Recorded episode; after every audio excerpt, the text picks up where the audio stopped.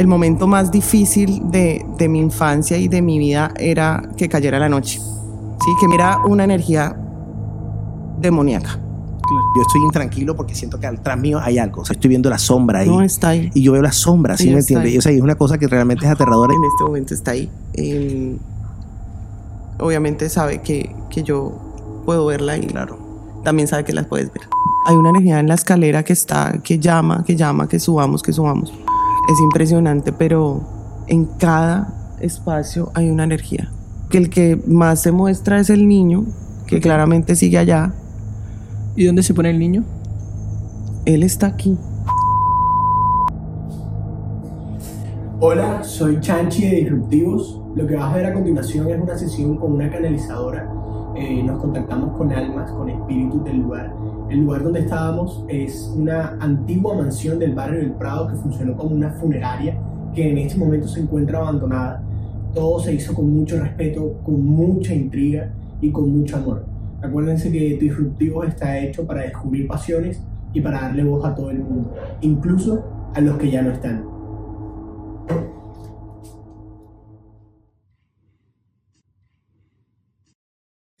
¿Qué puede ser más escalofriante que entrar de noche a una casa abandonada? ¿Qué puede ser más escalofriante que entrar a una casa abandonada que sea una antigua mansión del barrio El Prado? ¿Qué puede ser más escalofriante que entrar a una casa abandonada, una antigua mansión del barrio El Prado donde funcionó una funeraria? Personalmente pienso que sin necesidad de conocer o tener certeza sobre historias de apariciones o de actividades paranormal, uno, eh, una casa como esta ya es por sí solo un lugar donde casi nadie quiere estar y más al caer la noche. Bueno, aquí estamos 16 personas y justo como comienza una película de miedo. O sea, ¿qué hacemos aquí? ¿Qué estamos haciendo aquí? Em, bueno, no, ya quiero enfocarme enseguida a- a- al don que tienes y, y cómo es tu vida, ¿sabes? Como que me pregunto si te levantas, sientes cosas, ves cosas todo el tiempo o No. es más tranquilo. no. Ok. No, eh, bueno, en mi infancia sí era así, pero no cuando me levantaba, sino cuando me iba a acostar, cuando me iba a dormir. O sea, para mí el, el momento más difícil de, de mi infancia y de mi vida era que cayera la noche. ¿sí? Que mi papá dijera, eh, ya es hora de dormir. Y eh, ahí sí como el tipo, como la película de, de terror, cuando las luces se apagan porque cuando las luces se apagaban, cuando toda la casa quedaba a oscuras, era cuando empezaba yo a, percibir, a ver, a escuchar e incluso a sentir cosas. Todas, absolutamente todas las noches de mi vida. Desde que nos fuimos a vivir a la casa que quedaba frente, a la frente al cementerio, perdón. Em, entonces, eh, pues ahí sí realmente era un, un episodio de, de terror cada noche donde pues me pasaron muchas cosas, donde todas las noches incluso llegué hasta trastear el colchón a la cama, al cuarto de mis papás. Mis papás me cerraban ya la habitación, ya no me dejaban entrar porque todas las noches me pasaba, entonces ya empecé a pasarme al cuarto de mi hermano. mi hermano sí me dejaba dormir con él. ¿Desde qué edad te empezó a suceder? Yo empecé a percibir cosas aproximadamente desde los 3, 4 años en la casa de mis abuelos. Eh, lo primero que, se- que empecé a sentir o a ver, porque yo sentía que alguien estaba mirándome. Cuando yo volteaba a mirar, lo, lo que veía era como unos zapatos de charol rojos en la puerta. Yo volví a voltear y cuando volví a voltear a mirar ya no estaban. Esa fue como la, la primera experiencia que tuve. Em, cuando tenía como, como ocho años, tal vez, eh, o sea, ya, cuando, mentiras, cuando vivíamos eh, en la primera casa donde vivimos en, Zipaquirá, yo soy de Zipaquirá, em, la casa tenía un cuarto que no podíamos entrar ahí porque ahí estaban como todas las cosas de la dueña de la casa. Pero a mí me gustaba meterme a ese cuarto porque eran muebles. Entonces para mí era una casa. Entonces yo me metí allá a jugar y ahí siempre eh, movían cosas o eh, yo dejaba, por ejemplo, un vaso de jugo eh, y se desaparecía el vaso. ¿Sí? Cosas así. Ya cuando nos vamos a vivir al frente del, del cementerio, pues ahí sí ya son miles de historias que tengo, Em, incluida una de un casi exorcismo, porque cuando yo ya tengo 20 años, em, yo estaba como muy dada al tema de la religión católica a raíz de todo esto que me pasaba, porque yo sentía que algo no estaba bien en mí, ¿sí? O sea, era lo que yo percibía y, o lo que yo en ese momento creía, ¿sí? Que de pronto tenía el demonio adentro, que no era normal. Por mucho tiempo no me creí normal. Y bueno, em, en ese mundo de la Iglesia Católica conocí a una familia de franciscanos de tercera orden, que son los que pueden tener familia, casarse y tal. Pero obviamente que siguen los votos de castidad, pobreza y obediencia. Entonces, siguiendo su voto de la pobreza, pues no podían ahorrar, no podían, eh, eh, vivían del diario, entonces no tenían una casa donde vivir porque los echaban de todo lado. Los recibí en mi casa como buena samaritana, les dije a mis papás, por favor, papás, no sé qué. Los dejaron vivir con nosotros. Y tus papás te dejaron así como si fuera una mascota. Como, hey, No, vamos a rescatar un... además era, además era papá, mamá, dos hijos, la suegra. El niño era autista y el niño eh, hacía unos dibujos muy extraños. O sea, el niño también como que percibía cosas y el niño hacía unos dibujos muy extraños. Y el niño con la única persona con la que hablaba era conmigo y lograba entablar una conversación siendo autista. Y un día, en, en, la habitación de mi hermano, mi hermano siempre dejaba su cuarto cerrado para que el niño no entrara a cogerle los carros de colección que él tenía. Pero el cuarto de mi hermano abría con cualquier vaina. Hasta con un depilador yo lo abría. Y empezaron a sonar ruidos en, en, la, en la habitación de mi hermano como si alguien estuviera caminando y abrieron el closet y tal. Yo subí a mirar y encuentro el cuarto cerrado y abrí. No había nadie cerré, volví, bajé. En ese momento sí ya entra mi hermano y le digo, ¿tú estabas acá? Y me dice, no, nada, acabo de entrar y ya me voy. Se escuchó exactamente lo mismo en el cuarto, como si él estaba ahí, él se va y al rato vuelve a empezar lo mismo. El mismo ruido. Entonces ya subo yo con, con este señor, Franklin se llama él, eh, el franciscano. Miren, no les miento, la, la camándula de él, cada pepa era como de, un diámetro de 4 centímetros cada, cada pepa de la camándula de él. Y tenía una cruz de San Benito gigante. Y él un día me dijo a mí que esa no se podía tocar. Yo un día de curioso me fui a tocarla y literalmente me quemé la mano. O sea, sentí candela al tocar esa, esa cruz. Ese día él sube con esa camándula y me dice, usted rece todo lo que se sepa. Yo en ese momento, hacía poquito me acababa de enterar que estaba embarazada de mi hija mayor. Entonces él me dijo, usted no le van a hacer nada, no le pueden hacer nada, usted está protegida, rece todo lo que se sepa y yo voy a empezar aquí mi, mi proceso. El hombre empieza a hablar en latín y hablaba y hablaba y hablaba y hablaba y empieza a totear literalmente adentro la puerta y todo y yo no la podía abrir. O sea, siendo que la puerta abría con cualquier cosa, yo no la podía abrir. Ese día sentí mucho miedo. O sea, de todos los episodios que he vivido en mi vida, ese día sentí físico pánico, porque era una energía demoníaca.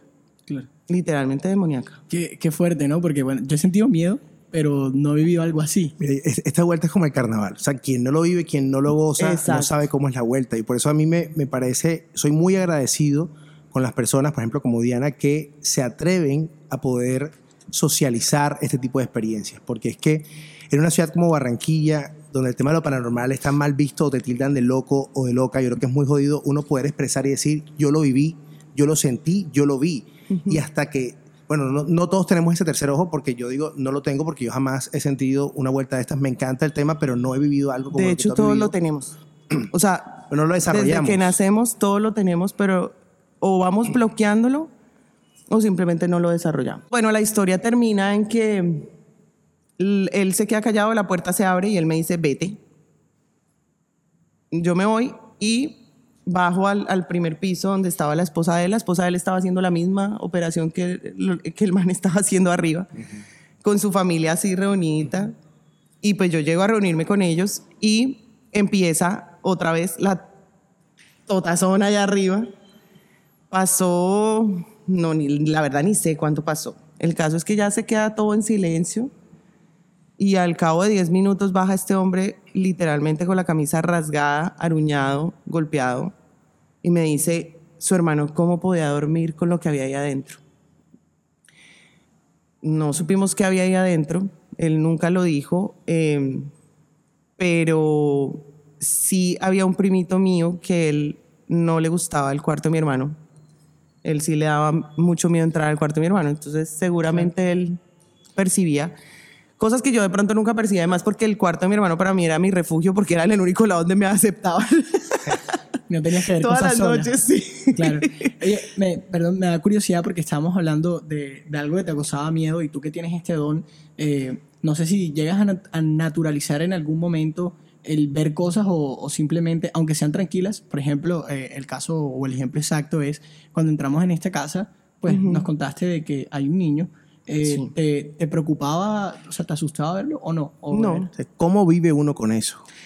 ¿Cómo vive uno con eso?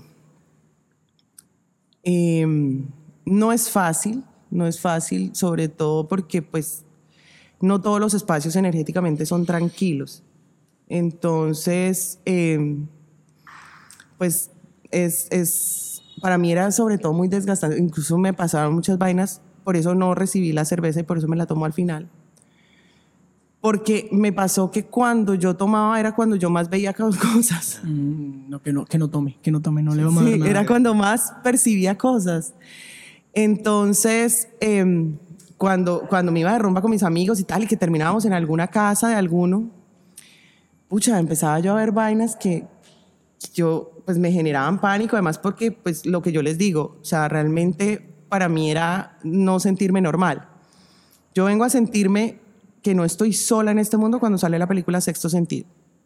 Para mí eso fue como que me dijeran, tranquila, no está usted sola. Eso no le pasa a usted sola. Por eso el tema de la representación es tan importante. Exacto, por eso este podcast. Exacto, exacto.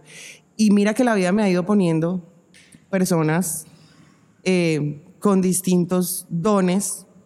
eh, y bueno, no sé por qué yo terminé en el tema paranormal, pero por algo terminé acá. Sí, debe haber una razón. Sí, debe haber una razón. Bueno, Además que yo siempre, o sea, como que siempre me gustó lo que yo les contaba ahorita, o sea, hasta muchas veces les escribí a los del programa, ellos están aquí y nunca me respondieron.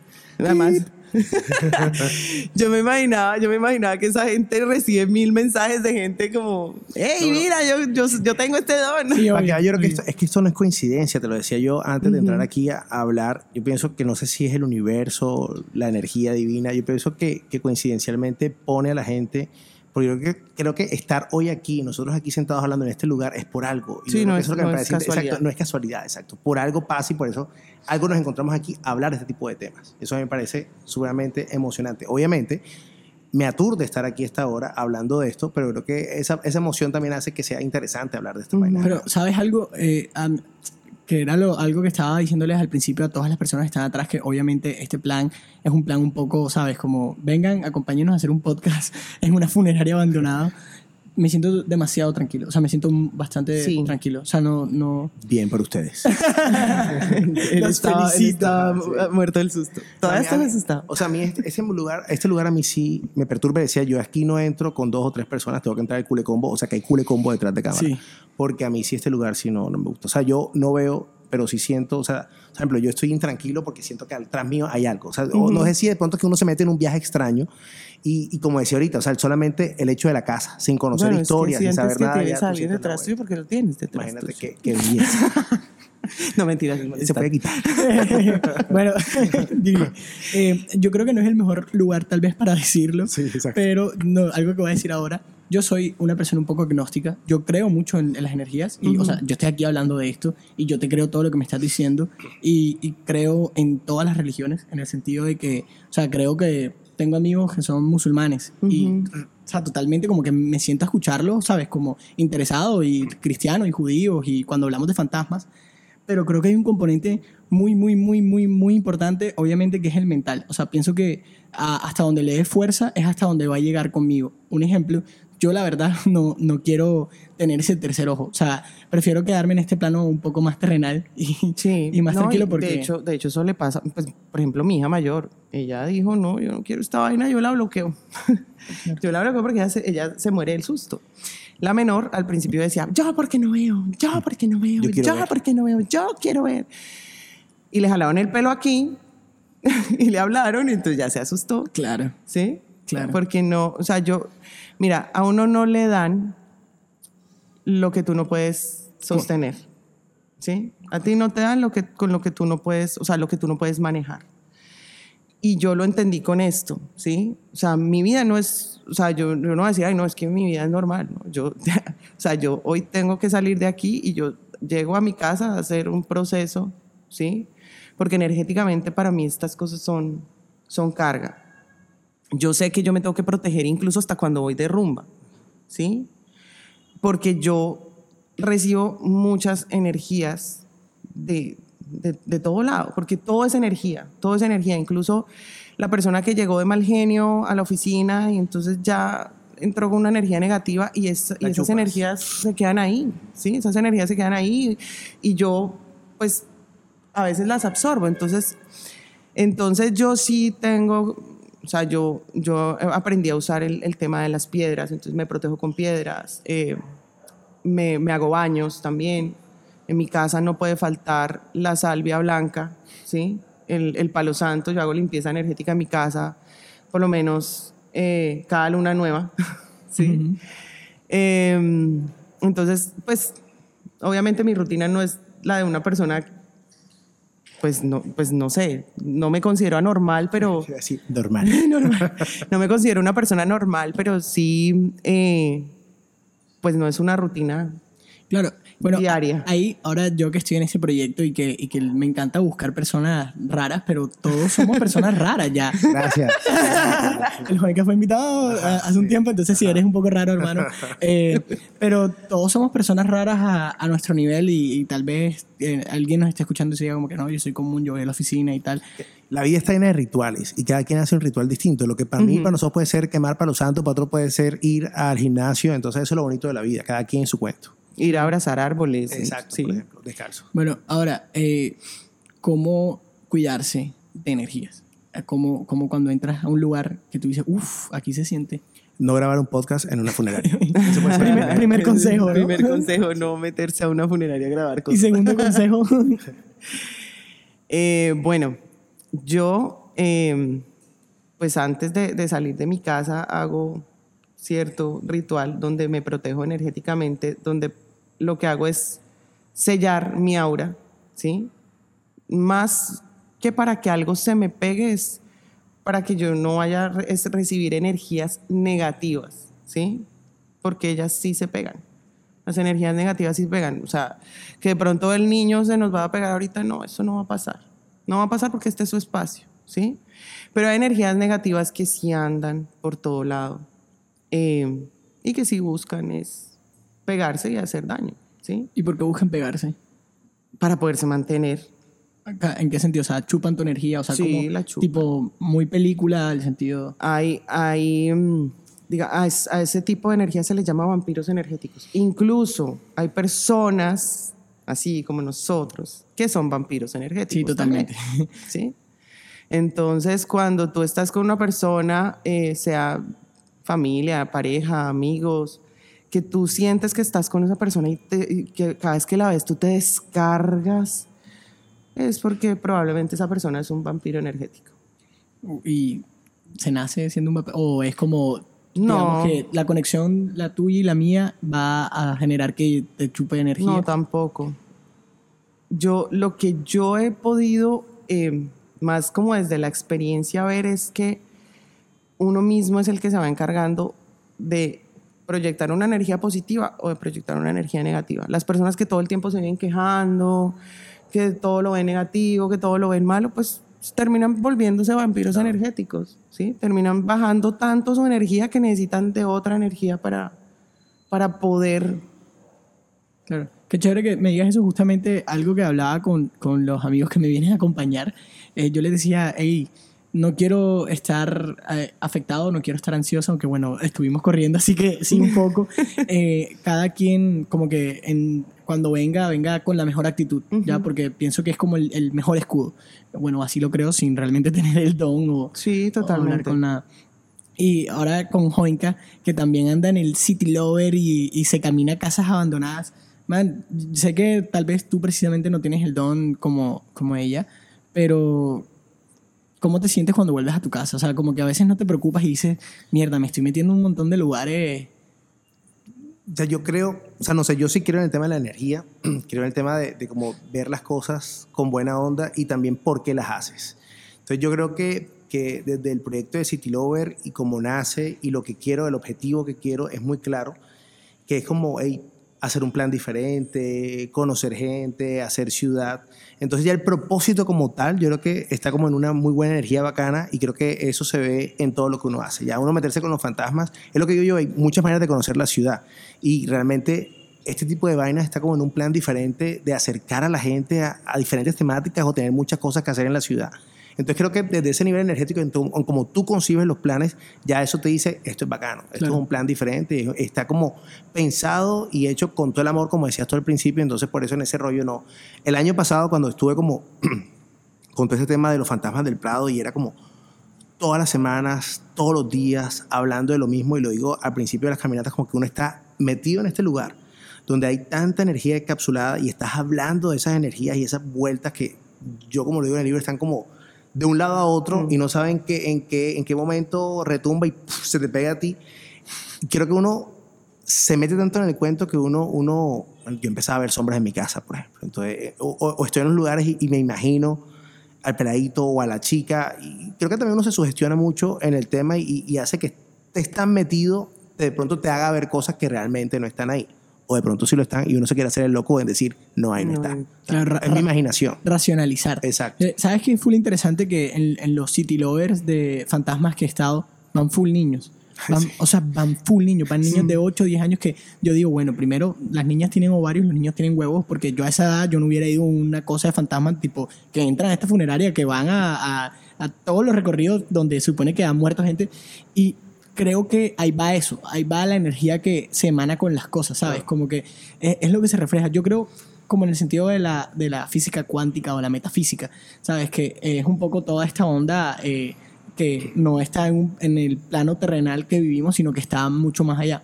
Entonces, eh, eso, sabemos que somos imanes, por ejemplo, nosotros, o sea, y te lo digo a, a ciencia, estamos pegados aquí a la Tierra y no estamos allá volando, es porque existe la gravedad y es un poder magnético que la, la Tierra ejerce sobre nosotros. Y este pocotón de gente rara que tiene un interés es porque tenemos un magnetismo unos a otros y están los tres sentados en la sintonía en la que estamos hablando, porque estamos hablando eh, súper relax, súper tranquilo. Y ahora que estabas diciendo que como que el proyecto va encaminado exactamente a, a que la gente pueda como que, loco, sí, vamos a ir a ver fantasmas, pero chill, como que, Ajá. ven, te voy a contar la historia, quiero que aprendas de la historia porque ese es tu foco, ese es tu, tu porqué, ¿sabes? No es el morbo de, uy, vamos a ver fantasmas. Eso, marica, y eso es lo que siento yo que muchas veces con estos espacios o con estas temáticas eh, tiene una visión negativa. Y yo creo que lo que ha pasado con muchos lugares, que siempre digo yo, "Ey, no, quiero, no quiero que mi casa la boleteen diciendo aquí salen fantasmas, porque es claro, tú estás acostumbrado dentro de los medios de comunicación a este tipo de temáticas o a este tipo de espacios, a ese tema del morbo de que, mierda, por los likes o porque la gente lo vea, yo tengo que hacer que ahí salga algo. O sea, esto es una cuestión muy relajada, donde estamos hablando de que si hay personas que no creen en ellos porque nunca lo han visto, hay gente que han tenido casos. Y eso para mí hay que respetarlo.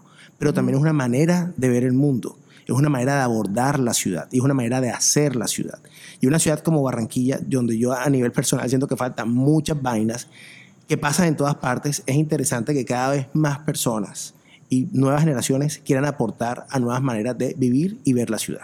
Y eso es una de ellas, esto es una de ellas. Cool. Así es. Bueno, ahora que yo eh, pensábamos... Ahora sí, los fantasmas.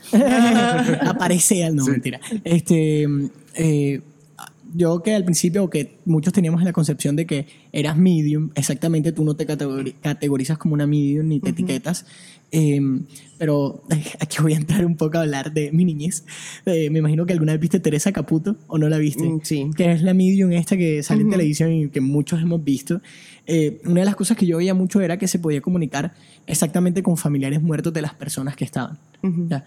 ¿Te ha pasado eso como que ha sido un medio para poder hablar con, Sí. con difuntos de personas que estén en el mismo lugar? ¿O es como que no, Sí. la energía que está aquí?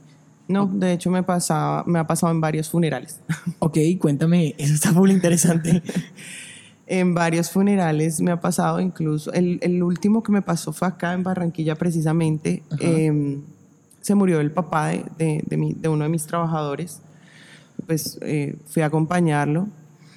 Mm, y el señor estaba muy insistente en que le dijera a la, a la esposa que, que lo perdonara, que lo perdonara, que lo perdonara, que por favor, pero dígale, pero dígale, pero dígale, pero dígale. Pero, señor, este no es el espacio para decirle. Además, yo no conozco a su esposa, ¿sí? ¿Cómo va a llegar a decirle a su esposa Que que, está bien vuelta nada y perdónenlo? Entonces fue como después em, buscar a mi trabajador y decirle como, hey Ricardo, no me preguntes por qué, ¿sí? Porque es, pues es como lo primero que yo le digo a la gente, no me pregunte cómo, ni cuándo, ni, ¿sí? No me preguntes por qué, pero pues eh, tu papá em, pues quiere como darle este mensaje a tu mamá. Entonces, nada, él pues simplemente me agradeció.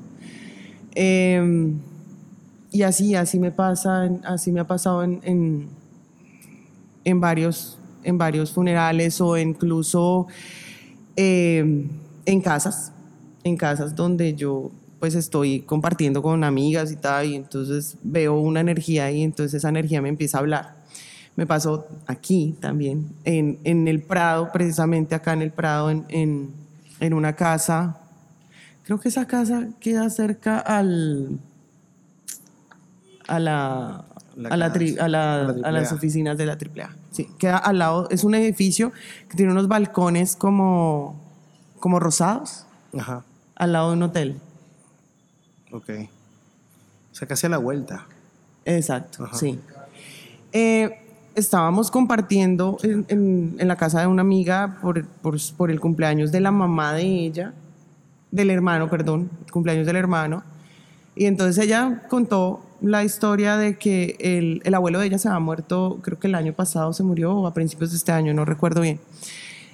El caso es que el, ella dice, no, estamos, imagínense que me pasó algo raro. Yo les dije, ¿qué te pasó? Me dijo, no, imagínate que estábamos conversando qué día acá en la casa, cuando de un momento a otro voló un pedazo de periódico y cae el pedazo de periódico encima de mis piernas y era la fecha en la que mi abuelo murió.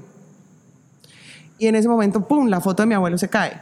Cuando ella dice eso, en ese momento yo volteo a mirar la foto del abuelo que está pegada, en- eh, que está puesta en la, en la, en, en la pared y el señor estaba parado al lado. Entonces, y empezó el señor toda la noche. Ay, él estaba muy bravo ahora con la esposa, porque la esposa está despilfarrando la, La La la, la- la herencia. Pero yo pregunto algo, cuando uno ve este tipo de manifestaciones, que uno sabe que es una energía, un fantasma, pues para darle un nombre como todo el mundo los conoce, Sí. o sea, uno ve una persona, porque sí, yo tengo muchos testimonios que dicen, Marica, o sea, yo no vi un fantasma, yo vi una persona que estaba ahí y de un momento desaparece. O sea, cuando tú ves, o sea, si nosotros tenemos este, este gentío acá, ¿cómo sabes que uno de ellos no es un fantasma, por ejemplo? O sea, ¿qué lo diferencia? No, no los veo como una persona. O sea, es, han sido muy pocos los episodios en mi vida en los que yo he visto a una energía desencarnada como Completa. verte a ti o como verlo a él. Eh, veo es como, como, la, la, como la silueta y mentalmente es que veo Te armas la figura de la persona. La figura de la persona. E- Esa, ah, bueno, ya la, la hiciste la pregunta, ahora te la quiero repetir más concreto, que dijiste que la silueta, pero ¿te los imaginas tipo como personas o... Te digo porque mis referencias son películas de miedo, sorry. Eh, eh, así como, como, como en la forma en la que murieron o No, algo no, así. no, normal. O sea, como la persona cuando estaba viva. Ok. Así es como, como los percibo. Ahora, perfectamente, un- uno de los temas que siempre, casi siempre toco en casi todos los podcasts, porque es una cosa trans- transversal en la vida de todo el mundo, eh, sobre las creencias, sobre las religiones y sobre todo esto. Tú eres una persona perfecta para que me respondas, porque me gustaría saber, ¿en qué crees tú? En el sentido, ¿crees que reencarnamos? ¿Crees que existe un Dios? ¿Crees que existen varios dioses? ¿Alguien te ha dicho algún, alzo alguna vez? Bueno, o sea, como les dije, yo fui full católica y después de la muerte de mi hermano dije ninguna religión. ¿Sí? Todas las religiones te encasillan, todas las religiones te llevan por un solo camino que no es la verdad absoluta. Para mí hay un Dios que es amor, ¿sí? Y el amor es como lo que mueve todo. Eh, que si hay más dioses, que si hay más energías, estoy absolutamente segura. O sea, maestros como Buda, maestros como Jesús, maestros como Osho, o sea, full maestros hay. Pero yo sí creo que hay una energía suprema que es la que pues rige todo. No sigo ninguna religión, soy una persona absolutamente espiritual, ¿sí? Yo eh, encomiendo mi vida en la mañana, en la noche, agradezco y tal, pero no sigo ninguna religión. Ok. ¿Y algún, o sea, nunca te ha dado curiosidad de preguntarle a un alma como, hey, ven acá? eh, Hay un cielo, hay un purgatorio. Exacto. Sí, sí lo hay. eso, eso, quiero saber. Sí lo hay y la, lo... la imagen del ánima, del ánima sola realmente existe, ese, ese lugar donde está uno lleno Sí. de candela. Pórtate bien, marica, ¿viste? Eh, Sí, pues, ya empieza a portarte bien. Yo ya tengo un lugar tanto allá. como tanto como lleno de candela no pero tuve la oportunidad de ver todo el proceso de, de- de mi hermano cuando él desencarna. Y como todo ese trascender fueron dos años literalmente dos años donde yo soñé casi a diario con todo el proceso de él donde lo vi en lugares muy oscuros, donde incluso él me decía, tengo mucha sed, tengo mucha hambre, la gente es muy cruel, la gente es muy mala, no me dan comida, no me dan agua, eh, he sufrido mucho, he caminado mucho. Otros espacios donde me decía, estoy trabajando, estoy haciendo, estoy como recolectando eh, cosas. como si- Puntos. sí. Millas. Estoy, estoy recolectando, como estoy sembrando, estoy recogiendo una siembra, no sé qué. Dile a mi mamá que estoy bien. Perdón, Eh, pero eran como tipo actos para, en serio, como para Sí. portarse bien, Exacto, como para ir escalando. escalando. Y, y es como un sistema, porque por ejemplo lo pregunto por el sistema masónico o el sistema de los Illuminatis, eh, que tienen como una escala y que tú vas cumpliendo ciertos requisitos para llegar a esa divinidad, que es lo que eh, es una representación de muchas religiones, del 0 al 1, que el 1 vendría siendo un dios, como que son escalones, o es simplemente como va haciendo actos buenos, o no tiene tanto Bueno, no, no sé, o sea, yo lo que, lo que sé y lo que nos dijo una angeóloga con la que fuimos, en Los Ángeles sí creo, Ok, Yo creo también. en Los Ángeles. ok, bacano. Eh, eh, la angeóloga nos dijo, él está haciendo, a él le pusieron a hacer lo que no, lo que le faltó aquí, le tocó hacerlo allá, en el, en el otro, en otros planos, sí, para poder llegar. Y a los dos años exactos de la muerte de él, yo me sueño con, con mi hermano, donde él me dice, ya llegué. Y ya no lo vi tan claro como lo veía antes, sino ya se veía como, como medio borrosito, o sea, como si no tuviera piernas y estuvieran borrosas y ya se veía vestido blanco. Posterior a eso me sueño con mi tía que había muerto 11 meses antes que mi hermano y me dice, ya estoy con él. Entonces ya fue, y dejé de soñar con él. Ok. O sea, he vuelto a soñar con él en estos 11 años, una que otra vez, pero ya no es, no, no fue como, e- como ese proceso de dos años soñando casi a diario. ¿Era tu forma de comunicarte Era mi o él forma- quería desahogarse, decirle a alguien, "Ey, No, yo siento que fue más como, como el universo, Dios, que me permitieron a mí vivir ese proceso para ayudarlo y para entender este don que yo tenía para qué servía. ¿Sí? Eh, he ayudado a, o sea, las energías que a mí se me acercan, eh, pues siempre les pregunto que, pues, ¿para qué me buscan? ¿Sí? ¿Qué, qué es lo que necesitan? Porque em, si hay energías que, que necesitan manifestar. generalmente que buscan? Muchas buscan es la luz. Muchas buscan es que uno las acerque a la luz. Ok. ¿Y ¿Y, ¿Y por qué si tú eres como una persona terrenal, lo, la acercarías a la luz? Bueno, pues eh, digamos que ahí es como a través de la luz, ¿sí? Ayudarlos a, a, Además, a que yo, creo que, yo creo que debe ser ese tema de que no todo el mundo los ve y no todo el mundo los escucha. Exacto. Entonces ellos se acercan a las personas pues que los escuchan y que, y que al escucharte y al verlos los puedes ayudar. Claro. Yo creo que eso debe ser como más o menos como la vuelta. yo, yo creo que lo que sí. uno ve en televisión a la larga no está como tan lejano de la realidad porque tiene que estar basado en cosas y en hechos reales. Entonces, es eso, es como cuando un fantasma tú lo puedes ver y dices, "Ey, esta, esta vuelta, por aquí es. Aquí me ven, aquí me escuchan, aquí me pueden ayudar a algo.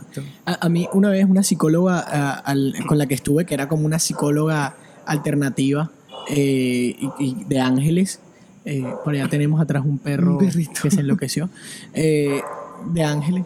Hay que estar como aquí. O sea, está fuera de la casa. Es más, sabe que aquí hay gente, y entonces como el perro vive aquí, mira, allá adentro hay gente que Bueno, está pasando pero- porque no me invitaron. Producción, vaya a calmarlo, denle pan, por ahí María Camila tenía pan. Este, mm, eh, en, eh, ¿qué estaba diciendo, perdón, para atrás? Que tu psicóloga, que era como Ah, una ok. vuelta rara. ella me decía que eh, de- de- hablaba con ángeles eh, que nosotros sintonizamos o sea somos radios Sí. ya literalmente son frecuencias. Estaban vibrando. Eh, mm, una vez me pasó una cosa muy loca aquí con, con, con estos audífonos y con todo este equipo que tengo aquí. Estaba en la mesa de mi casa verdad y la mesa de mi casa tiene como una cosa o sea en el borde como un metal.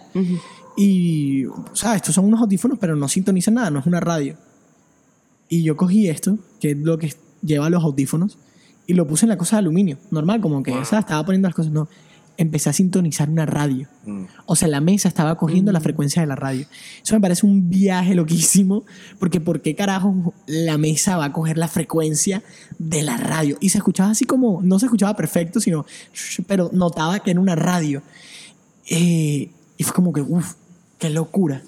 Entonces, creo que tú eres como esa mesa que no sabemos qué le pasa a esa mesa. mensaje. No, y mira que me ha pasado incluso eh, a veces mandando audios eh, donde las personas a las que les mando audios me dicen, Marica, Marica. devuelve el audio, escucha el audio que tú mandaste. Yo como así, digo, sí, alguien habló atrás. Sí, sí, sí, sí, eso me ha pasado. Me ha también. pasado varias veces. Una vez estaba hablando con, con- Tenía un jefe que vivía en Puerto y yo estaba trabajando en Puerto y me, vi- me estaba devolviendo solo eh, por la vía de Puerto, que dicen que sale la novia de Puerto. Y estaba yo solo No conozco esa historia. eh, de, de noche, es muy famosa, de noche, y, y estaba hablando con mi novia por, por los audífonos ya, y pues hay dos vías, la nueva que tiene muchas luces y la oscura para no pagar peaje, para no pagar peaje, que, o sea, iba solo, solo, solo. Voy y voy hablando con ella por, por audífonos, y se me empieza a meter una señal. Y yo dije, ay, hijo de madre. y yo sola aquí en la mitad de puerto. Y, y me ha pasado varias veces esas cosas. No sé por qué, para mí me pasa que la señal a mí se me... uf, no he visto cosas. Espero que lo máximo que me pase es que la señal se me ripé. Pero, pero, pero, pero sí, es una cosa que, que me ha pasado muchas veces. No sé si tú sepas qué estará sucediendo.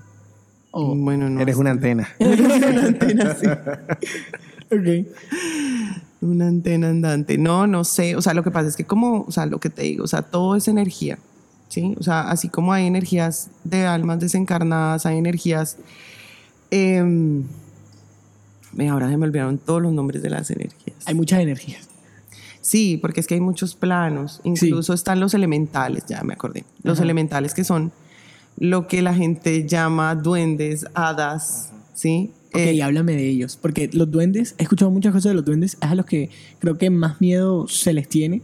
Pero háblame de las hadas, háblame de. Bueno, de los duendes, sí, lo que pasa es que los duendes están muy estigmatizados porque pues no los han pintado negativos, pero Los duendes no son niños. O sea, no son más de niños. Porque también he escuchado que los duendes se relacionan no con almas de niños. No siempre. Yo escuchaba que era el cúmulo de mucha energía negativa. Mm, no. Pues yo, siempre. yo- yo pienso que el tema de las hadas y los duendes es más como un tema de, de partes de la naturaleza, Sí, de, de ondas porque es como que ellos son los de- de la- de la- custodios exacto, de la la madre naturaleza. tierra, exacto, Ok, como más esa onda por ahí. Eh, eh, están las hadas, están los elfos, están los gnomos, están los duendes. O sea, en el Los mundo trolls. elemental hay full también energías que protegen cada espacio, ¿sí? Eh, tuve la oportunidad de, de hacer un seminario de liderazgo en Pucón, en el sur de Chile, en una reserva forestal. Y una de las, de las experiencias, pues como del, del, seminario, era dormir en la, en la montaña, en la parte de arriba, a la intemperie. O sea, solo llevábamos el, el sleeping ya. Y cuando llegamos allá, pues eh, las, las personas que son los guardianes de la montaña, que se llaman, allá los llaman los yaiquines, que son las personas que viven ahí cuidando la montaña, hicieron como un ritual con tambores y todo, pidiéndole permiso a la tierra y a los árboles, al espacio donde cada uno iba a dormir Para poder estar ahí. para poder estar ahí. Mira, fue increíble como, porque ellos incluso dijeron la hora, vamos a estar de tal hora a tal hora. En el espacio donde yo escogí, yo escogí un árbol y yo con el tema de los bichos, o sea, mira, a mí me da más miedo una cucaracha que un fantasma, con eso te digo todo. Eh, y a mí el tema de los bichos, o sea, yo de pensar que iba a dormir en un sleeping bag en el pasto con un árbol atrás y que me podían subir arañas y todo, pues para mí eso era, me generaba pánico. Cuando estas personas hicieron como todo el ritual, fue literalmente ver cómo de la tierra salían arañas y todo, y ¡fua! se fueron. No. Wow. Se fueron y pudimos dormir ahí. Cuando yo retiro el sleeping en la mañana y voy a, a- a enrollarlo, Otra vez regresaron. regresaron. Mira, yo, yo creo que uno, en esta vida mundana, que cada vez más los tiempos actuales traen, uno no aprovecha o no sabe todo el poder que, que existe en la naturaleza. Total. Entonces yo creo que estos viajes ancestrales o, o toda esta medicina indígena, el yageo, los hongos, lo que hacen es conectarte. Yo creo que Exacto, uno, sí. uno está desaprovechando mucho de todo lo que la mente humana y nosotros aquí podemos tener conectados con la naturaleza y eso es muestra de ello. Sí, claro. Bueno, con el yaje lo que pasa es que hay, o sea, puedes conectar como también Por- puedes por- desconectarte, ejemplo, sí. exacto. Pero, pero pues eso, eso pasa con el tema de los elementales. Esa noche incluso a mí me costó mucho trabajo dormirme.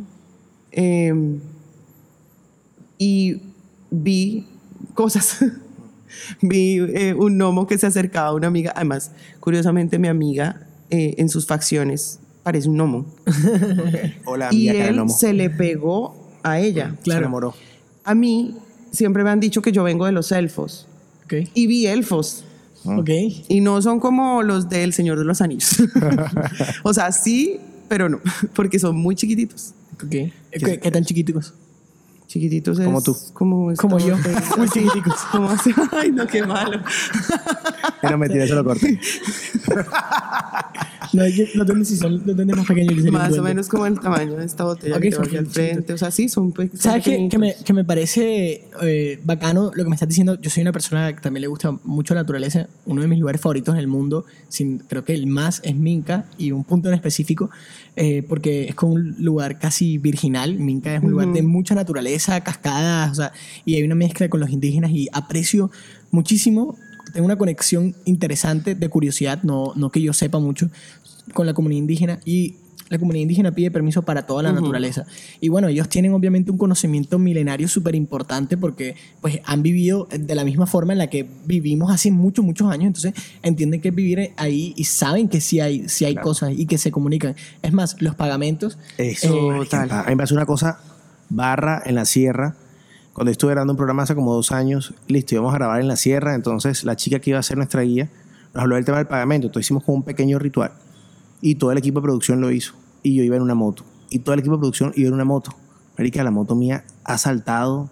Y yo así, se fue como todo en cámara lenta. y yo caí, la moto cayó, cayó el man y cayó encima del man, marica.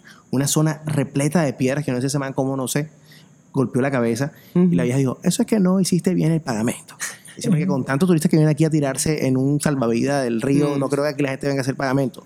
Pero son cosas ciertas. O sea, lo que decía ahorita, yo creo que todo llega por algo. Y yo pienso, por ejemplo, ahora que están hablando del tema de lo natural, y yo creo que todo esto que está pasando aquí, a mí me pasó, o sea, una, una experiencia muy personal que tuve con hongos hace años en Montauk, en, en, en, en Nueva York, que me abrió la mente a mí a tantas cosas, es cuando yo digo, yo creo que uno no está utilizando al 100 su mente. Total. Yo en ese viaje de hongos tuve miles de experiencias. Creo que la más bacana fue que se me presentó como un alce con los cachos prendidos en candela.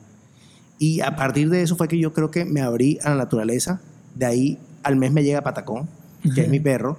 Y creo que por Patacón es todo esto que está pasando. Claro. City Lover, el tema del libro. Entonces, el tema de las conexiones y cómo en momentos de tu vida se te presentan o se te dan cosas, lo que decíamos ahorita, o sea, que estás preparado para aceptar ese tipo de vainas.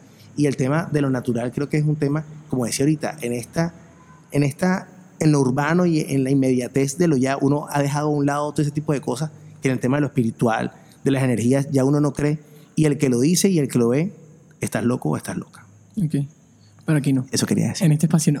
en ese espacio no va a estar loco. Chao. Pero que, que bacano lo de los hongos. Y a, a veces eh, he visto muchas cosas de los hongos y, y se habla ya cada vez más de los hongos. Em, tienen casi que el ADN del mundo. O sea, tienen como un ADN concentrado del mundo y dicen que los hongos son supremamente inteligentes. Un dato curioso, no sé si por ahí está un amigo, se llama Chava, que le gusta mucho también el tema. Eh, eh, por ejemplo, el, el- el tren de, de Japón fue construido gracias a los hongos, porque pusieron en un esquema, un modelo a escala muy chiquito, eh, como el, el terreno donde iban a hacer el tren de Japón, y soltaron unos hongos, y ellos descubrieron cuáles los hongos en Bueno, 24 horas, cuáles eran las mejores rutas para crearse y comunicarse. Y, y así. Son muy, muy inteligentes. O sea, es como ese ADN del mundo todo concentrado en una cosa hermosa que, pues, puede ser un hongo O sea, y que... estamos, estamos metidos tanto en la tecnología que yo creo que esta generación actual Sí, ha total. desaprendido cosas que generaciones pasadas sí sabían y hoy estamos como volviendo a aprender otro tipo de manera de acercarnos a lo Y, y no solo generaciones pasadas, sino que, man, es milenario, ¿sí me entiendes? O sea, eso. es una cabrón, o sea, es otro nivel. Bueno, ahora que estábamos hablando de hongos y tal, estamos igual sentados en la mitad de una funeraria, Funeraria. abandonada. Loco, tú tienes ahí ese librito, tienes full historias, pero entre esas vamos a hablar exactamente de, man, tíranos la historia, que es el momento donde todos nos vamos a empezar a asustar, porque es muy chill todo. No, mentira, no nos vamos a asustar, va a estar todo tranquilo. Apenas va a comenzar el podcast. Pero cuenta bien, cuéntanos, loco, ¿qué, qué ha sucedido? ¿Qué sabes? ¿Qué no sabes? ¿Qué pasa? ¿Qué no pasa? Pues bueno, yo siempre digo que no hay nada más bacano que tú caminar la ciudad y conocer las historias de lo que estás caminando. Aquí estamos en una casa de 1920. Estas son las dos primeras casas que se construyen para hacer lo que es el barrio del Prado, un barrio icónico en Barranquilla. Esta casa pasa por más de tres familias. Primero la, la manda a construir un alemán, Paul Grosser, que de hecho aquí los vigilantes dicen, allá sale el alemán. No creo que salga el alemán a menos que su energía se haya quedado en, en- en esa, etapa, en esa etapa de progreso, porque el man no muere aquí. Después pasa a manos de una segunda familia. Ese propietario sí muere en esta casa. Hay que entender el Prado como puras casas residenciales, o sea, todas estas casonas eran para vivir. Pasa luego a manos de una tercera familia. Y ahí está una historia de un niño que muere que todavía estamos viendo si realmente fue con esa familia o fue en otro momento. Pero luego, eh, en los 60, pasa a lo que hoy todo el mundo la conoce como la antigua funeraria, que desde los 60 hasta hace unos 3, 4 años funciona como una funeraria. Y en el imaginario de todo el barranquillero, esta vaina es una funeraria. Una funeraria lujosa, una tremenda casona en el barrio El Prado, que hoy la tenemos abandonada. Y lo que decíamos ahorita, que no hace falta conocer historias de espantos para uno ya sol- solo estar aquí, ya uno se, se asusta. Entonces, ese es como el contexto del lugar donde estamos hoy día. Ok, ¿y qué ha pasado aquí? ¿Qué sabes o qué no sabes de historias? Pues bueno, eh, ha sido difícil el tema de entender la casa, que yo creo que ya hoy, y lo digo en la publicación, para mí la casa es como una coleccionista de almas, porque cada tanto empezar a entender lo que te llegan los cuentos, empiezas un poco como a comprender la energía que uno siente en esta casa, donde propietarios han muerto, donde gente se ha suicidado, donde han velado a gente así como súper insignia. Pero bueno, creo que el caso más famoso es de un niño que está aquí, que los vigilantes, carretilleros, lo han visto, eh, que aparece detrás de una bola, que estando en las caminatas, que es donde conocí a Diana, pues mucha gente que, que, que ve estas cosas dice, ahí está el niño, el niño quiere que la bola no se la toquen porque es su propiedad. Eh, aquí también muere una chica, se suicida porque viene al velorio de su novio, quien se accidenta en una moto, y ella entra a este baño que está aquí atrás de nosotros y se pega un tiro. Y eso pues lo corroboramos con, sí, lo corroboramos con un señor que trabaja aquí que dijo que fue un momento muy duro pues para toda la funeraria porque son casos que no, Fuerte, o sea, es una sí, que cosa... son fuertes. Es, es muy agresivo ese sentido. Eh, mm, Además hay energías en Ah, bueno, y aparte también, aparte, aquí en el 2020 había un, un- ya estando la casa en este estado, pues desocupada, había un señor, un vigilante que no se sabía, no atendía, y pues la gente entra a la casa y lo encuentra muerto en este baño también por un paro cardíaco. Y pues gente que vigila la casa también lo ha visto pues por ahí merodear. Lo que hablamos ahorita del tema de tomar, la gente que cuida la casa o que habita la casa, que de hecho no duerme dentro de la casa, pero todo el mundo duerme afuera. Dicen que ellos para entrar aquí a veces en la noche tienen que estar un poco tomados porque en su sano juicio no, No entran a la casa, cosa que yo tampoco haría. Sí, no, yo no entraría solo. Bueno, no- nosotros estamos aquí grabando el podcast, pero no ni entraría solo, ni solo. chapeto, ni nada. o No, sea, no, no. Bueno, ah, ¿sabes? No, yo menos chapeto. Exacto, Es cuando menos más canalizo. Ahí se te prende todo. Sí, sí. Sabes que hay algo interesante y yo no sé qué, qué piensen ustedes, puede ser una idea controversial, pero em, las almas de las que se hablan no es lo que yo siento que pueda ser más fuerte, sino yo creo que lo más fuerte es la tristeza acumulada de una funeraria abandonada. ¿Sabes? Como que los llantos, Eso. el dolor. Sí, la energía, la es- melancolía, la Eso tristeza. es energía. O sea, Exacto. la tristeza, la melancolía, la culpa, porque es que también, también eh, en, esos, en esos escenarios se maneja culpa, se maneja rabia, se maneja dolor, se maneja ira, se maneja tristeza. Entonces, todo eso es un cúmulo de energía, ¿sí? Que eso es lo que queda aquí estancado. Y cada energía pues tiene su situación. Por ejemplo, en, en el caso de la chica que se suicidó, pues estaba el dolor de, de no poder saber, o sea, de no saber cómo iba a seguir su vida sin su pareja. ¿Sí? Entonces prefiero irme con él. Ok. Y resulta que no se fue con él porque ella se quedó aquí. Y ahí está. Y ahí está. Ahí está. Sí. ¿Quieres tu momento? ¿Prefieres que cambiemos de tema? No, eh, lo que, esto puede pasar. Quiero que eso lo tengan claro, esto puede pasar. Ahí es cuando empiezo a canalizar. Entonces, este tipo de cosas pueden pasar. Claro, entendible. Tomo mi momento y ya. Les agradezco si me consiguen más agua. Eh, agua, porfa. Eh, primero, antes de que sigas, te voy a hacer una pregunta. Si quieres, primero pregunta internamente si quieren que estemos a, a estas almas hablando de esto. Si no, pues no hay problema. Sí, no, no hay Todos con respeto. Y ojalá se pueda entender eso. No sé si lo están entendiendo, pero que somos personas súper respetuosas y que eh, queremos nada más mostrar algo distinto. Ellos no saben que es un podcast. No, ellos no saben que es un podcast. De hecho, ellos no saben qué estamos haciendo aquí. Simplemente Saben que estamos encontraron una persona con la que pueden comunicarse y eso es lo que hacen. Y, y te está, te está, estás sintiendo, o sea, exactamente qué sucede. ¿Te habla como literalmente cuando hablas con una persona o, o sientes lo No, que esa persona siento, hace? siento la tristeza. Wow, es, es la empatía al nivel absurdo. Y, y la empatía es una gran herramienta. Eh, eh, por ejemplo, a- aquí que yo en mis podcasts hablo de mi novia, es una persona supremamente empática y a veces siente el dolor de las personas eh, terrenales. Claro. No me imagino tú que, que literalmente es, sí, sí sé lo que sientes, ¿no? Eh, es una cosa de mucha energía y respeto. Es que yo creo que sin, sin sentirlo, o sea, el entender, o, o sea, el percibir la historia detrás de la pérdida de un familiar, de un ser querido, yo creo que eso ya, eso ya causa algo. O sea, yo estoy aquí y yo tengo el baño enfrente. Y yo, o sea, digo, no sé si es que uno se sugestiona o qué, pero yo estoy viendo la sombra ahí. No está ahí. Y yo veo la sombra, ¿sí Ella me entiendes? O sea, y es una cosa que realmente es aterradora y que es horrible. Sí, ella, ella está ahí. En este momento está ahí. Em, obviamente sabe que, que yo puedo verla y Claro. también sabe que las puedes ver.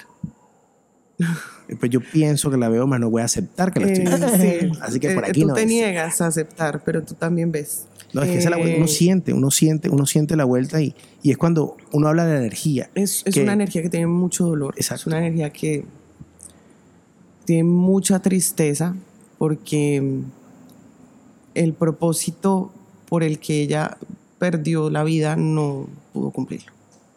¿Y hay forma en la que pueda llegar?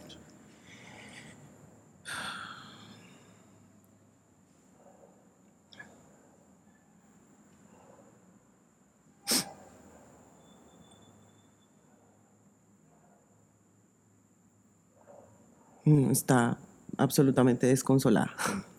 Es que yo también me pregunto eso, o sea, uno cómo logra, si hablamos de una limpia, por ejemplo, yo creo que cuando uno llega a este tipo de lugares, así yo quiero comprar la casa y aquí hacer un nuevo proyecto, es- es ¿cómo uno hace una limpia Es- energética? eh, toca hacer, es mucho el proceso que habría que hacer aquí en esta casa para ayudar. Mira, o sea, es impresionante, pero en cada espacio hay una energía. Hay una energía en la escalera que está, que llama, que llama, que subamos, que subamos. Em, cada espacio, cada espacio tiene una energía distinta, distinta, pero la, la más fuerte es la de ella, que está en este momento con mucha tristeza, porque eh, sea, eso, eso es lo que manifiesta que no que no logró cumplir su propósito, no había visto las manos que hay en el vitral. ¿Cómo están? ¿Cuáles manos? Sí, Las claro. manos que que es el logo, es el logo de la entrando. funeraria. Sí, sí, sí. No las había visto. Ya, qué ese baño. sí. O sea, es una vuelta porque se ve como un visaje. ¿sí? Sí. Aparte del murciélago que está dando vueltas por toda la casa, aparte del Exacto, murciélago ese. Exacto. Además, el murciélago ha entrado un montón de veces ahí. Sí. ¿Crees que, que el murciélago entre significará algo? ¿O no? Mm, No creo, no creo, pero... Porque eh, yo he visto que... Pues, No probablemente sí, probablemente sí. De pronto haya sido como la forma de ella de, de, de mostrarse de aquí estoy. Porque el que más se muestra es el niño, que claramente sigue allá. ¿Y dónde se pone el niño? Él está aquí. ¿Y ¿Lo ves como feliz o lo ves... O sea, es un niño feliz o un... No, él no es feliz. Está muerto. Él no es feliz. Él, él es feliz cuando viene gente, Ok. cuando entra gente. O sea, eh, está cómodo con nuestra presencia. Se siente acompañado. Claro, claro. Sí, ¿quién querría estar solo en la casa siendo un niño? Pero es que no está solo, es que eso es lo otro. O sea, No, no está solo, Exacto, porque no está hay solo porque hay mucha- energías, muchas pero, entidades. pero no hay una energía como con la que él, o sea, él le yo, yo creo que por eso hasta las caminatas van tantos niños, será.